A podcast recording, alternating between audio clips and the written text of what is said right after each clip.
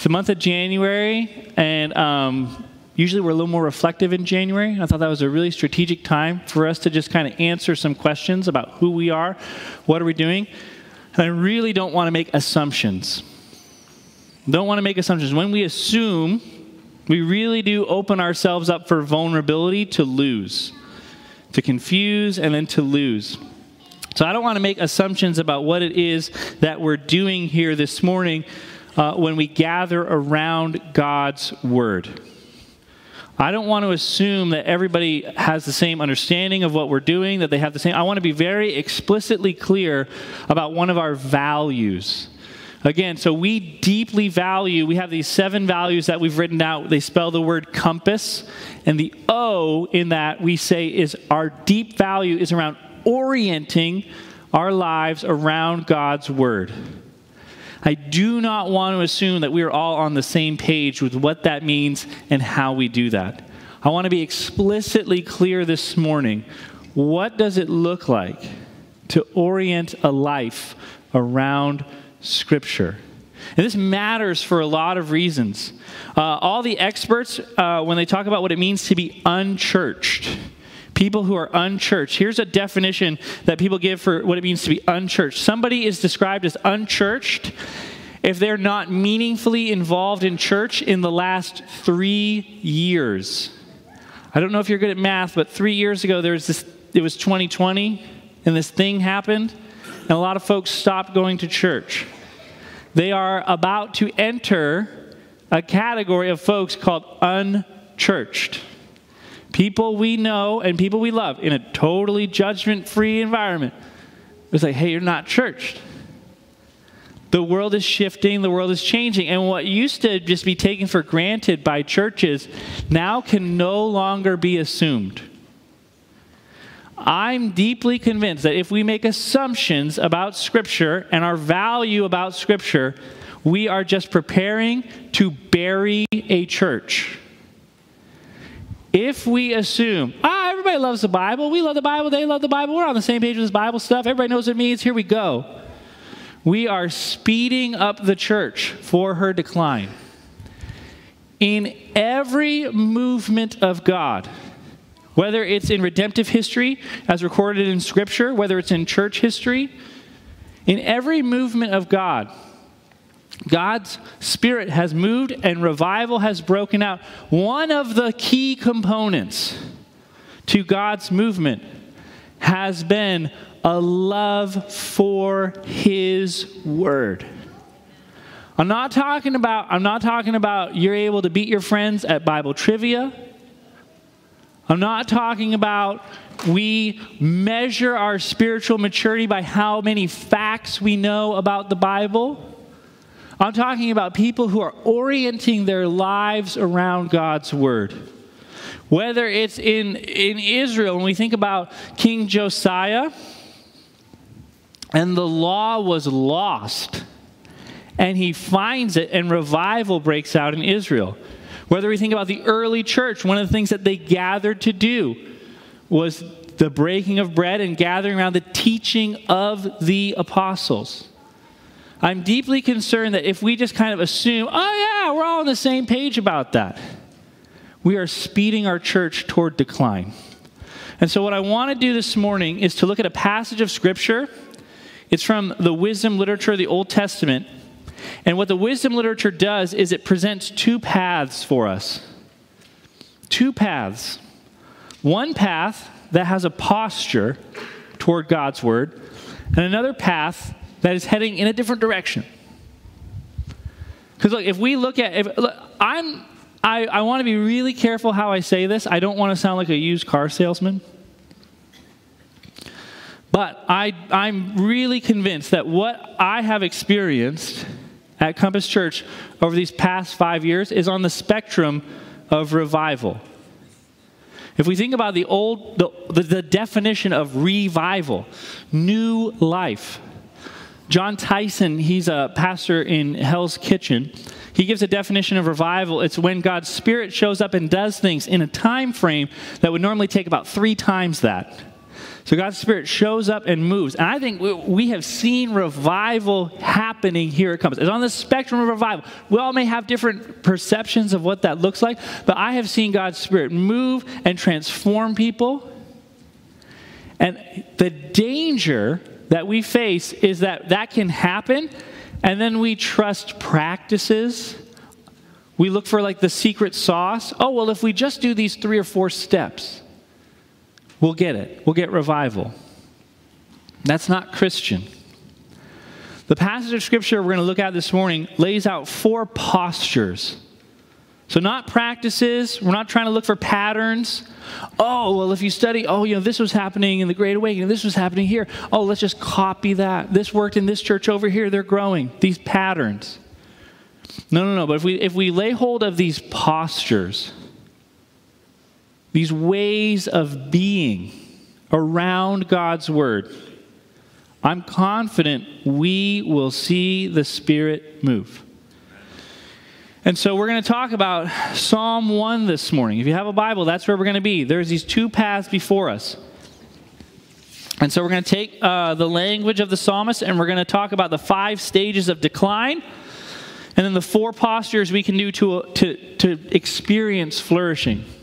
So there's five stages of decline. Uh, I get this from, uh, he's in the Arab sociologist Ibn Khaldun. He's um, said to many to be the father of modern sociology. He, back in like the 1300s, studied cultures and said, hey, there's about five stages of decline.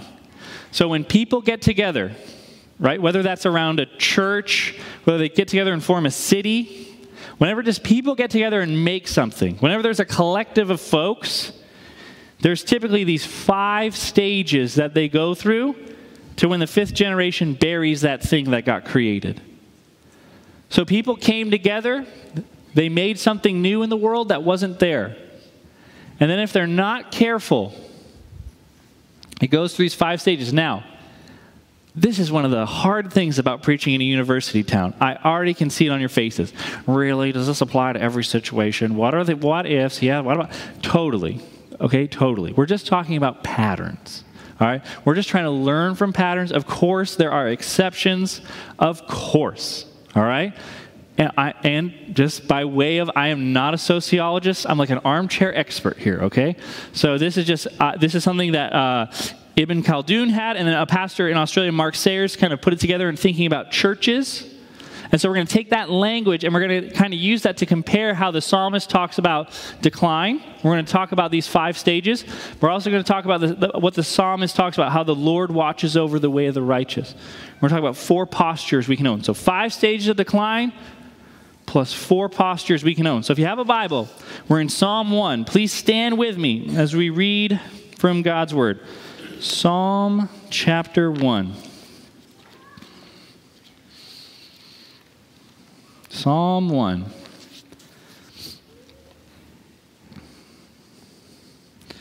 Blessed is the one who does not walk in step with the wicked, or stand in the way that sinners take, or sit in the company of mockers, but whose delight is in the law of the Lord, and who meditates on his law day and night. That person's like a tree planted by streams of water which yields its fruit in season, whose leaf does not wither. Whatever they do, they prosper. Not so the wicked. They're like chaff that the wind blows away.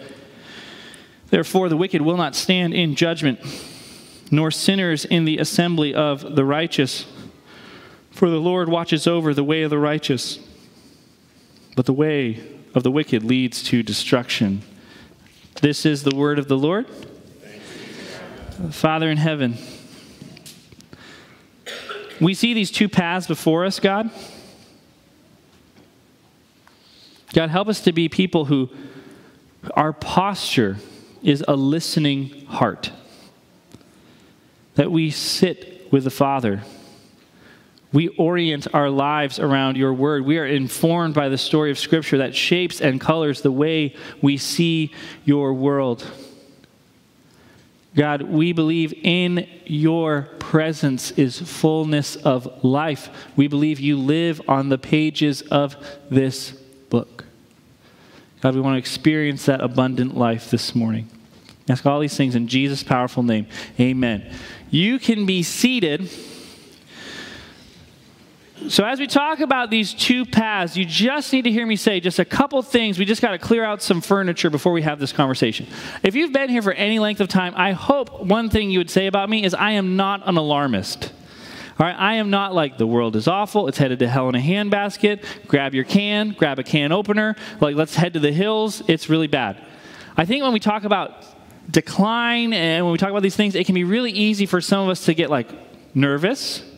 And because some of us, we have these things in our imagination. So, what we're describing, like, you think about the fall of Rome right? You think about when you hear stories about the fall of Rome, like it was just this, you know, they took things for granted. There was decadence. You know, they're paying money to watch animals rip people apart.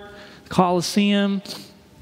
You know, they're famously like they're you know eating themselves, gorging, and eating just because they're just living in this opulence. And people go, "Yep, that's us. Watch out, watch out. You got to learn these lessons." Okay, that's not the conversation we're having this morning. Okay, like I this is not i'm not a political theorist. I don't i don't uh, there's a lot i don't understand. I just learning a lot. I'm like wow i don't know anything. We're focused on church here okay? Jesus did not come uh, to washington d.c okay? Uh, he came and he built his church all right? And that's what we're talking about. When people come together and people build churches if churches aren't attentive to certain things, we see these five stages of decline. And again, this is not a hard, fast rule, but this is some things, some patterns people have seen. So let's talk about these five stages. Here's the first stage the first generation builds something. Okay, these are your risk takers. These are the people who come together and they build a church. All right, that's generation number one. Something didn't exist in the world. People saw a need, said, hey, this community needs a church. Let's build something. Here we go. They come together for a particular reason, right? If this community had a church that did this, we think this would create flourishing. They had a vision. They were driven. They saw something. They saw a need. There's an ethic that comes with the first generation, and it's a, an ethic of sacrifice. Right? If, if you're building something and you can't really build anything meaningful without sacrifice. So the first generation has this ethic of like, hey, we see a need, we're, we're all in. We're going to build this thing, whatever the cost. They come together for that reason and they do it. Then, though, something else happened. The second generation, once that generation goes away, the second generation comes in and they come in more with like an ethic of service, maintaining this thing that got built, right? If you think about, uh, you know, after World War I, what was like the motto? Lest we forget. Right? So we didn't, you know, go overseas and risk our lives and do all the sacrifice to protect our country, but but we want to honor the folks who did. We we saw what our grandparents did, the sacrifices, and we really own on to that. So think about even like um, like immigrants, people who immigrate to another country, right? They saw their parents just like working really hard so that they can go to college, and there can be this this ethic within. I mean, man, I've got to honor that legacy. And that happens in churches. The first generation builds it, makes a sacrifice, creates something beautiful and meaningful, and the second generation is like, we've got this ethic of service. We've got to maintain this thing that happened. That's not bad. That's just the way it is. All right? But that where it can get slippery is in the third generation. If the first generation builds it, the second generation maintains it, the third generation assumes it. So they assume that the flourishing that they're experiencing is just the natural way the world works. Right? So their parents' generation, that second generation, may have seen something ha- like, man, I saw the world wasn't this way, a sacrifice was made, things changed. Okay? And so, man, we gotta we gotta work hard or else we could slide back in the other thing. The third generation, though, is like, this is just the way it is. What are you talking about? They assume it, they take it for granted. And with this generation comes an ethic of entitlement. Some of you older folks are like, yeah, we know some of these people. All right? An ethic of entitlement. And if we're not careful, we go to the fourth generation. Fourth generation neglects it. Right? Imagine this. Imagine it's like, imagine if I don't take care of my Honda Civic.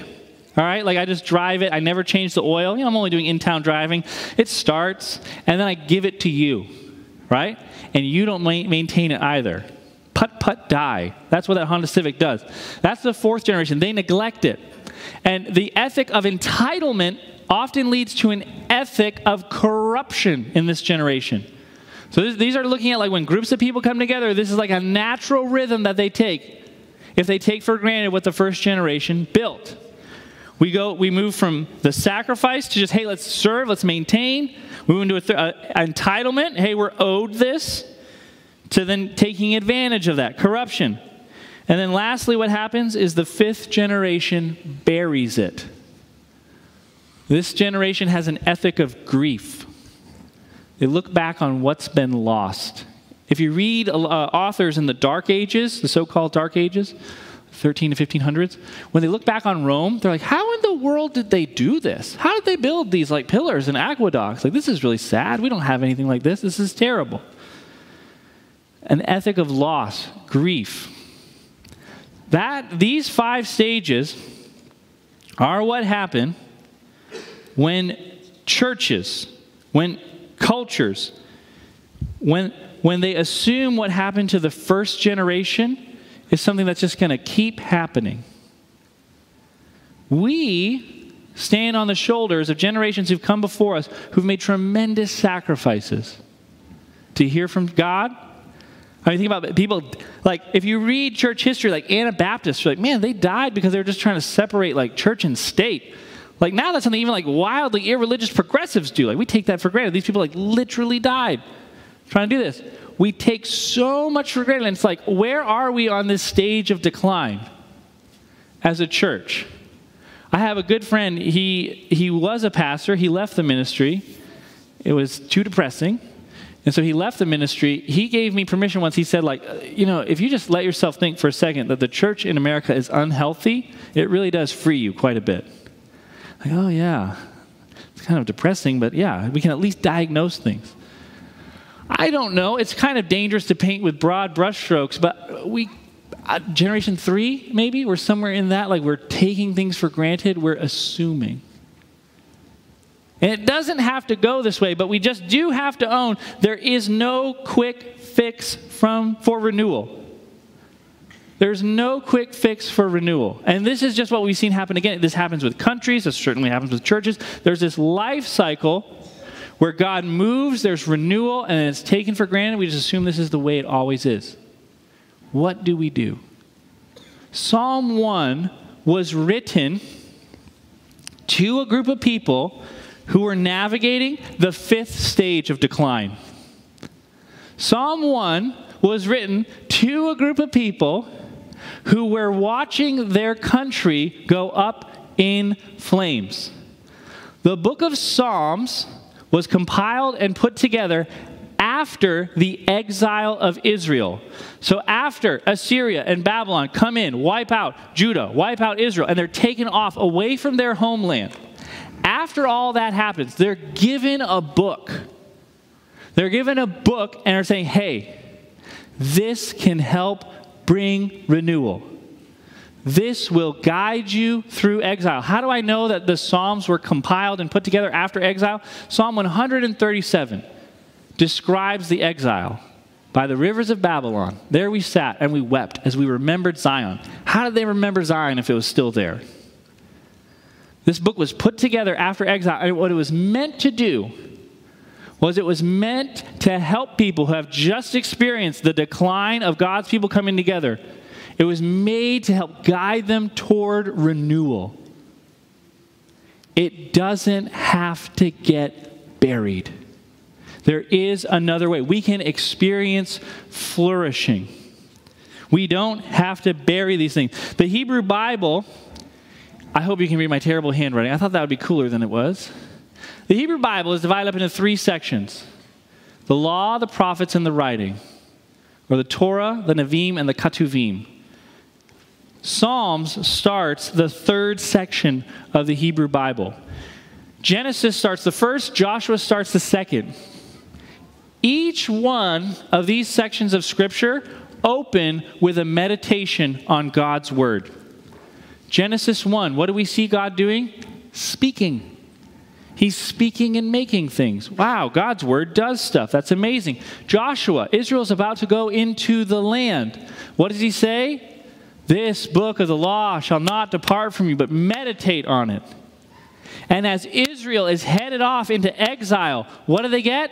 Psalm 1. Blessed is the man, happy is the person who does not walk in the way of the wicked, but who delights in the law of the Lord. God's word was given to folks in a situation where their news feeds were confusing. God is faithful. Israel's being carried away into exile.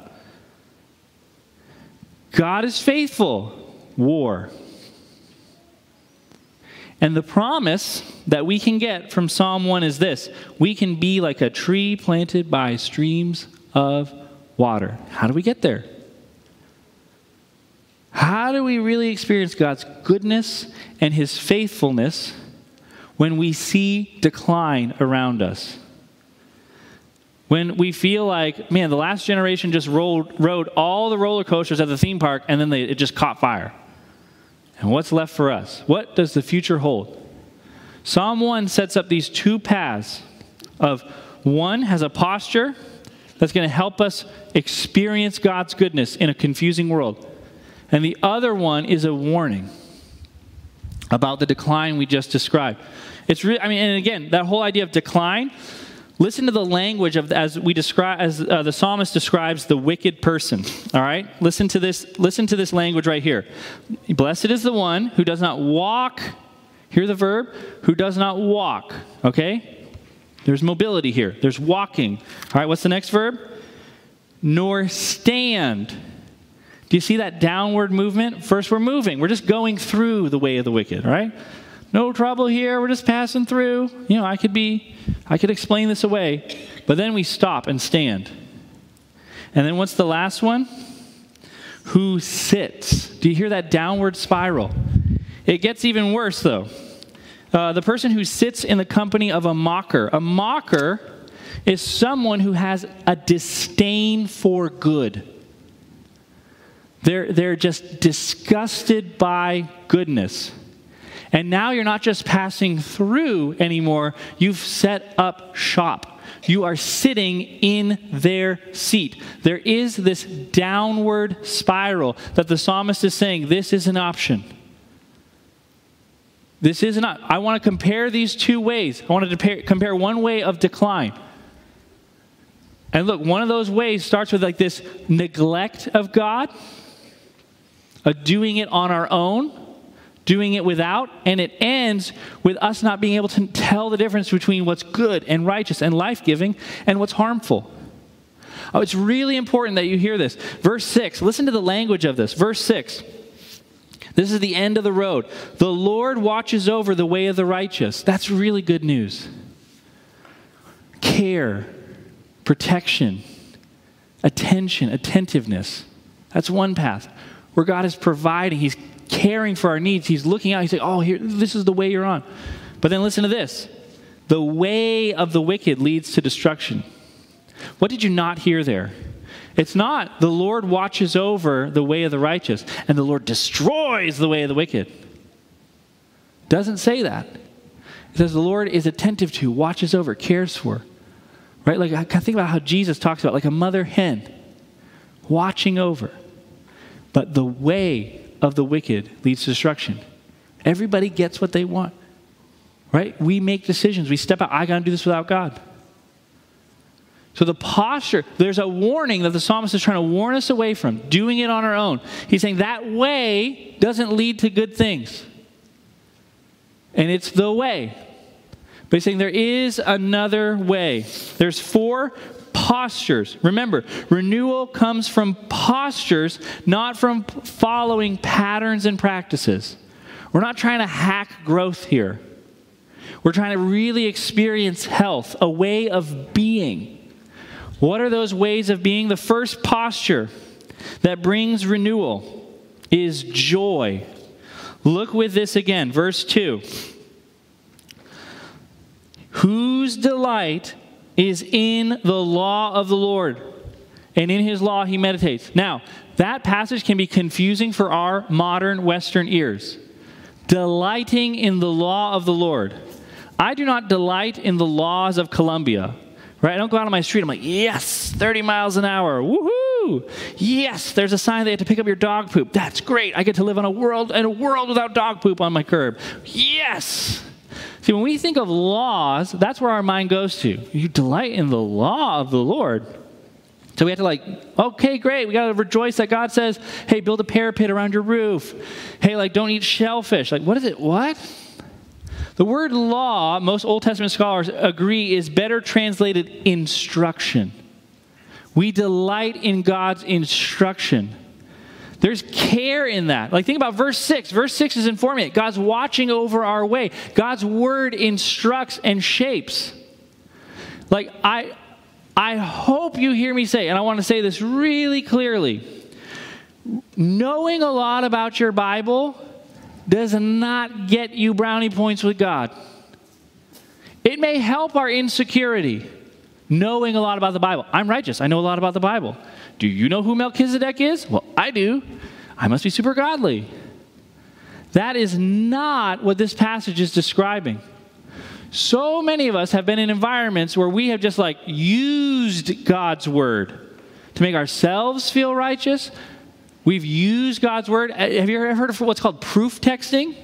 What's proof texting? And again, I think that we're very susceptible to this, but it's like, oh yeah, what do you believe? Well, give me the exact chapter and verse. Which again, we want our views to be shaped by Scripture. What that can quickly turn into, though, is like, I'm I got this verse for that. Well, I got this verse for that, and we're just arguing back and forth, and we use the Bible as a weapon to beat people up over the head.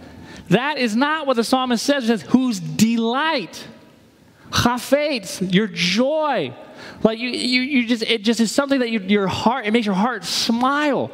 How do we move from being a place where it's like, man, like I, I know the Bible, I should know the Bible, I, you know, I, I feel like I need to read it more, to like a place where we're truly delighting in the Bible. Part of how we do that is we have to see this Bible it's, is like is like a picture of my wife. I love my wife. I love my wife. But like when I'm with my wife, I don't just stare at the picture all day. I'm like, hang on. Yeah.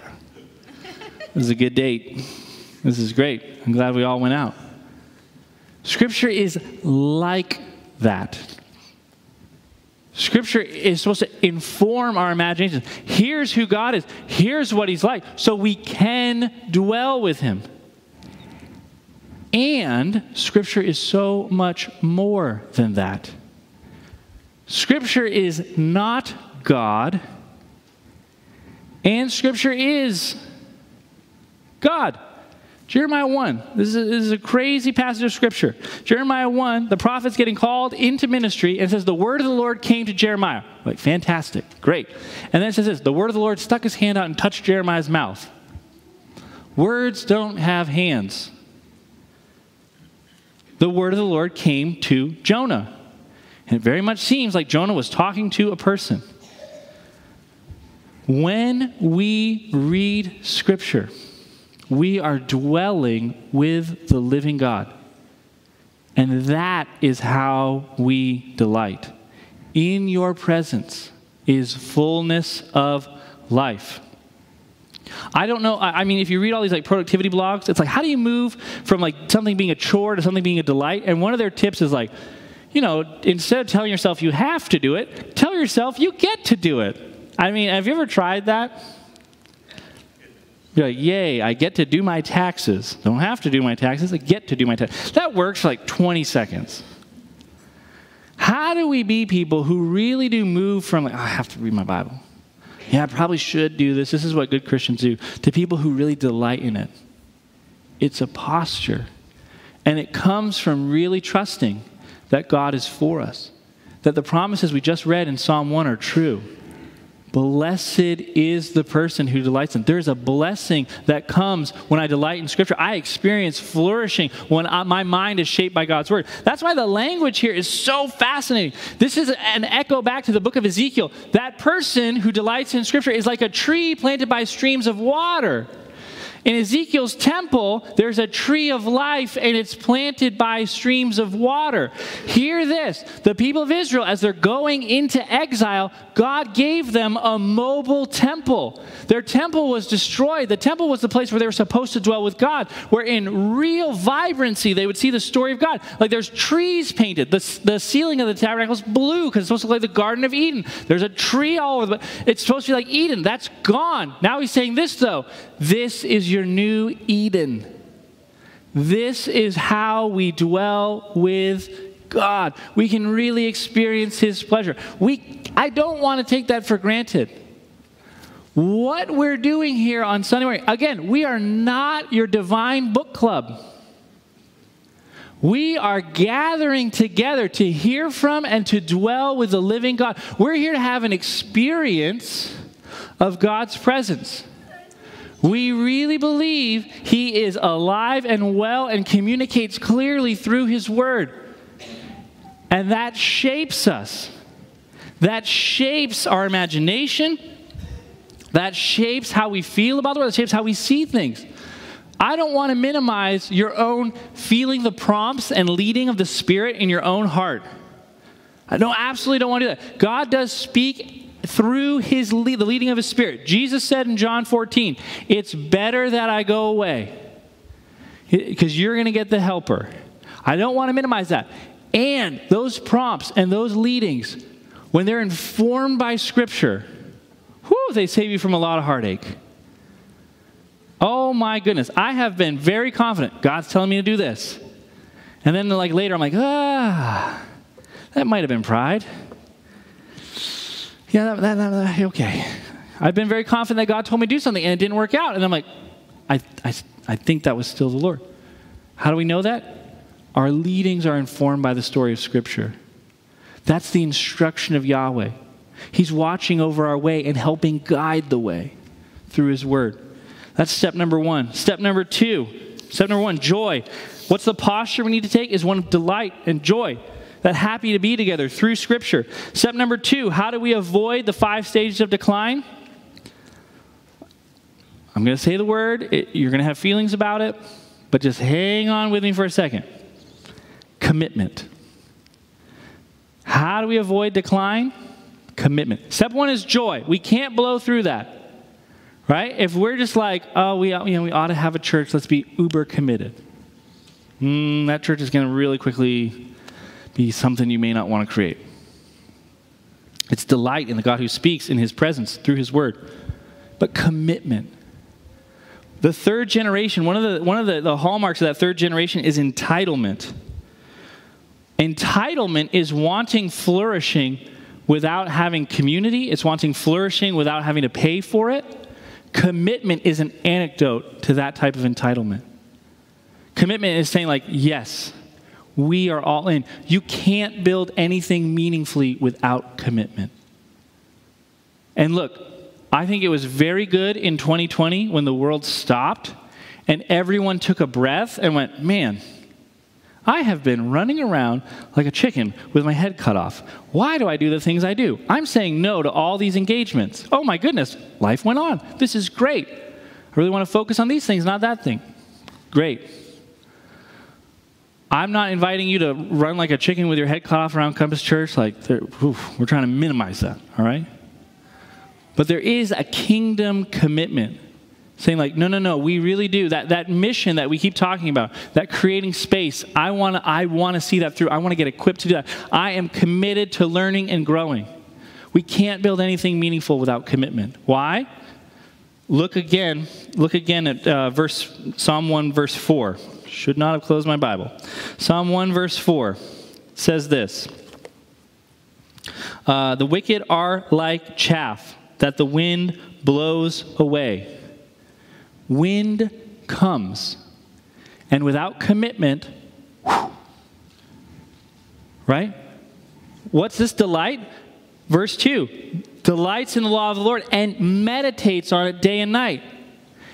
Anybody in here who's ever practiced meditation or mindfulness, they talk about like in when you meditate, not like Eastern meditation where it's like opening yourself up to maleficent spiritual beings. We're just talking about like trying to be mindful. It's your mind can be so prone to go a million different places. And it takes a ton of work to bring your mind back to something. That's commitment. It's like, God, you spoke. I don't feel like listening. God, you're speaking. All right, help my mind to stay here. That commitment. Look, there can be a lot of bad reasons to commit to something. Again, we can be like trying to do this performance rut of like, man, if I just try harder, if I try harder to be someone who's shaped by Scripture. That's not what I'm talking about. I'm talking about really a, a, singular kingdom focus, saying, I want God to do something meaningful, and He does something meaningful when His word moves. So I'm going to keep bringing my mind back to this. Commitment. Number three, sacrifice. Nothing meaningful is built without commitment. Likewise, nothing meaningful is also built without sacrifice. That's the, that's the, the posture of this first generation when they built something meaningful. They came together for a particular reason and they made sacrifices. It's very difficult. How many good ideas? There are really good ideas that they just die on the vine because people aren't willing to like hold on to those good ideas. I once heard a Silicon Valley investor say 90% of the things that actually get funded are mediocre ideas. They're just mediocre ideas held on to people by a, with a ton of tenacity. You can get a bad idea really far with commitment. What if you had a good idea, though? Right? What if you had truth? What if you had the presence of God? A commitment to Scripture says, like what Paul talks about, we're going to preach the word in season and out of season. There is going to be a time where we're applauded, where we're liked, where it's popular. And there's going to be a time where we're looked at suspiciously and it's confusing. Why are we doing this? And the posture says commitment. I'm going to keep my mind focused on the God who speaks. Which leads to the last posture perseverance. This is not always going to feel good. Verse 3 The person who delights, who meditates, is like a tree planted by streams of water, which yields fruit right away. This person is like a tree planted by a stream of water, which people instantly are so happy to be with and welcome your advice. It yields fruit in a season. Instant holiness is not a thing. I mean, we are, we are so formed and conditioned to want things now and want them to be awesome now. What's that old saying? Fast, cheap, and good, pick two. If you want, if you want growth to come right away, it's probably not going to be the kind of growth that's going to get you through the seasons. That's why, Compass Church, we need old folks to stay engaged. All right? Because you've been through a few seasons. And you can say to younger folks, hang on. It will change. When I was navigating a lot of the, the, the relational chaos and turmoil of the past couple years, I had an older pastor I met with. And I told him some of the things that started happening that I was getting excited about. And he said this phrase, which I'm embarrassed I don't know because I'm from New England. I'm like, I don't know what that means. But he's like, oh, the tides come in. I was like, is that good? Usually like dead things come up on the beach, but okay, like we'll go with that. Somebody from an older generation could see patterns and seasons when I can't. That's why, as a church who's going to orient around God's word, it's a church who orients around God's word. It's not as us individuals. We need each other. Stay engaged, no matter it's gonna get hard. It it is hard. I'm not. I mean, look, look I'm only 35, and already I sit with like college students. And I'm like, man, I don't get it. I feel I like I feel so old. I don't understand it. What's that mean? I don't want to ask what that means. I'm going to seem so old, but I'm going to stay relationally engaged because they matter. We need intergenerational relations. We need people who've weathered seasons to be able to stand as a testimony to say, "Oh yeah, God's faithful. We've seen this before. He provides." We don't need more millennials writing articles about how this is the first time we've seen it and the world's going to hell in a handbasket. We need wisdom. It takes perseverance. We need godly examples of people who are like, hey, here's what perseverance can get you. People can finish well. People can stay in marriages. People can commit to a body when they don't know what's going on and they can love people in that body. We need different generations, we need different seasons. Perseverance.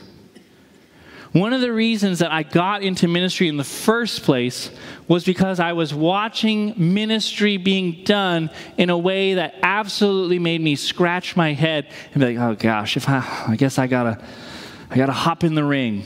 I was like a reluctant boxer. I did not want to get in the ring. Amy and I, we were in our early 20s no kids, and we were taking a friend out for a birthday party. I'm in a season where we're sitting in a, a classroom uh, where Abner Chou is teaching the Bible, and I am the Bible is like coming to life in ways I had never experienced it before. So in Luke 24, 44, uh, Jesus he says this about the Old Testament. He says everything that's written in the law, the prophets, and the Psalms. These three sections. It's all about me. The Bible is a unified story that leads to me. I'm sitting and I'm learning. I'm like, wow. And I'm really getting blown away. I'm like, if people knew this, this would absolutely change the world. Well, fast forward, a friend of ours has a birthday party, and we're walking through the streets of that city, and there are there's all of a sudden this huge like flash mob of people, like just this huge crowd of people gathered around, uh, like there's there's they're like a semicircle, and there's a bunch of street preachers preaching. And I'm like, I like a good show. Let's see what happens here. So I stand and watch. Some people, everybody that I'm with, they kind of like wander around.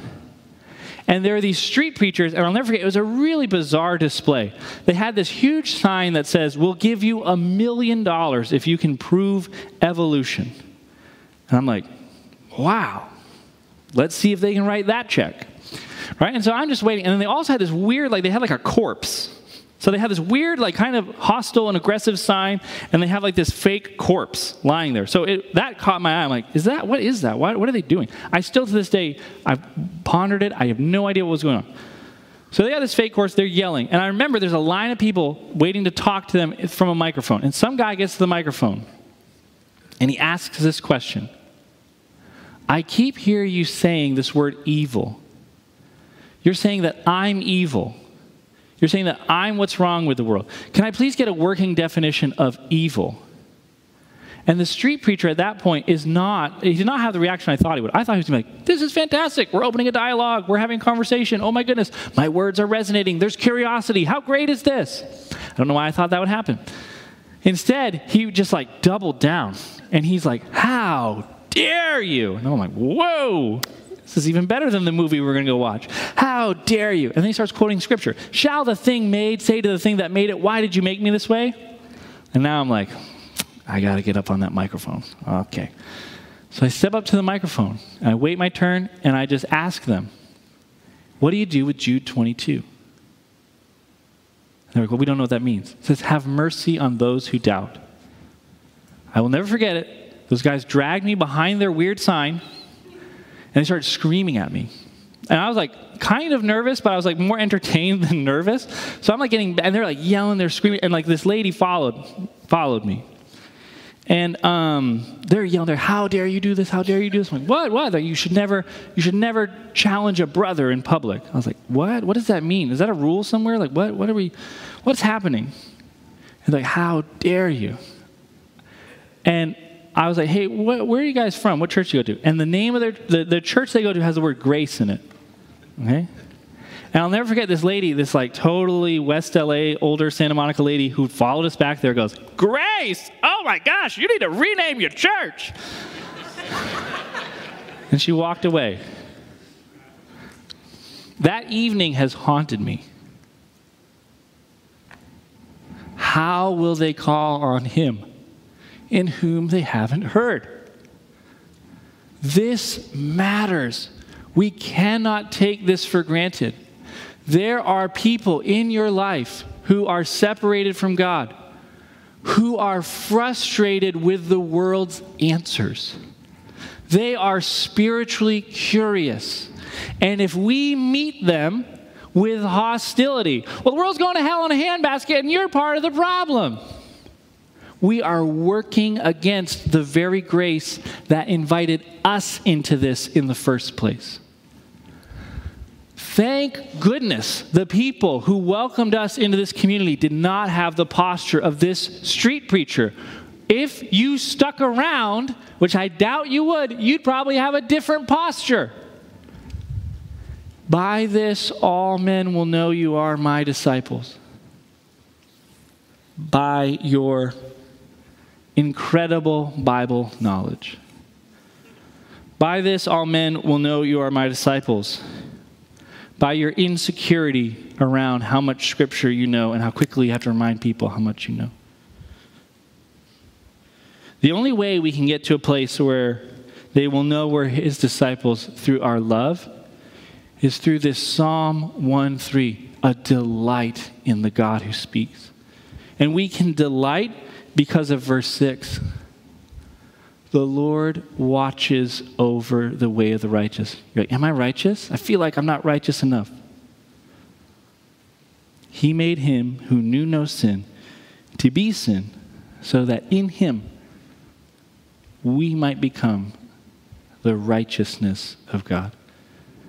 Another's righteousness has been credited to our account. And the beautiful thing is that when we receive that by faith, God becomes this caregiver who's watching over our way, protecting, and he leads and guides through his word. And he speaks. You don't have to go to seminary to hear his word. It's so important that you can hear God speak in a way that's accessible to you. He is here, he is not silent. Father, Father, we can feel the weight of this moment. That can feel like society is in decline. It can feel like churches are in decline. But God, we want a posture of joy, a posture of dependence, a posture of trusting that in your presence is fullness of joy that you speak through your word, that you're here to guide and to lead, that you're for us. God, I pray that we would be a, a, group of people who are orienting our lives around the story of Scripture, who are being shaped by the very words that come from you. Ask all these things in Jesus' name. Amen. This podcast is part of the ministry of Compass Church in Columbia, Missouri. For more information, please check out compasscfc.com.